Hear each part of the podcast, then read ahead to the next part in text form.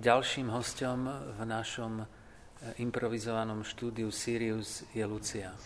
Lucia je dobrovoľník, ktorý nám pomáha a, a zároveň, môžem to prezradiť? Môžeš. Zároveň je Lucia náš uh, už dnes sa dá povedať dlhoročný pacient s nesmierne zaujímavou diagnózou po transplantácii pečene a keď bola na nedávnej kontrole, pri ktorej som sa prekvapila, ako vyzerá, aká ženská z nej, z nej vyrastá, sme z toho nesmierne šťastní.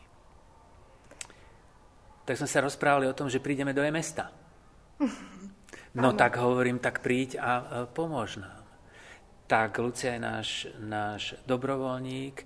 Prosím ťa, skús uh, divákom televízie Sirius priblížiť, ako môže človek priložiť ruku k dielu, človek, ktorý nie je nejakým dlhodobým spôsobom cvičený v tom, že čo má robiť. Inými slovami, prišla si a čo ti bolo povedané a čo robíš?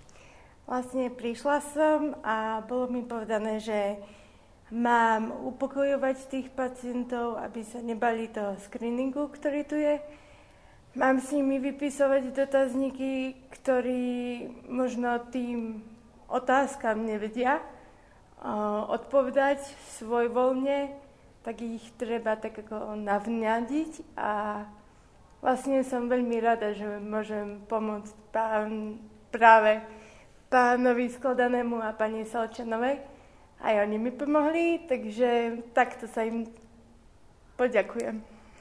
Uh, aby sme sa vrátili k tým otázkam do dotazníka, ano. ktoré si sa stretla, že sú najmenej jasné? Skôr s tým, že tie choroby ohľadom pečenie, tie som musela vysvetľovať a vlastne som musela pomáhať uh, takisto aj o chorobách, uh, čo sa týka stukovateľnej pečenie, aj čo sa týka infarkt myokardu, že čo to je? Aj, áno. Aha, nejasne sme sa vyjadrili v tých dotazníkoch.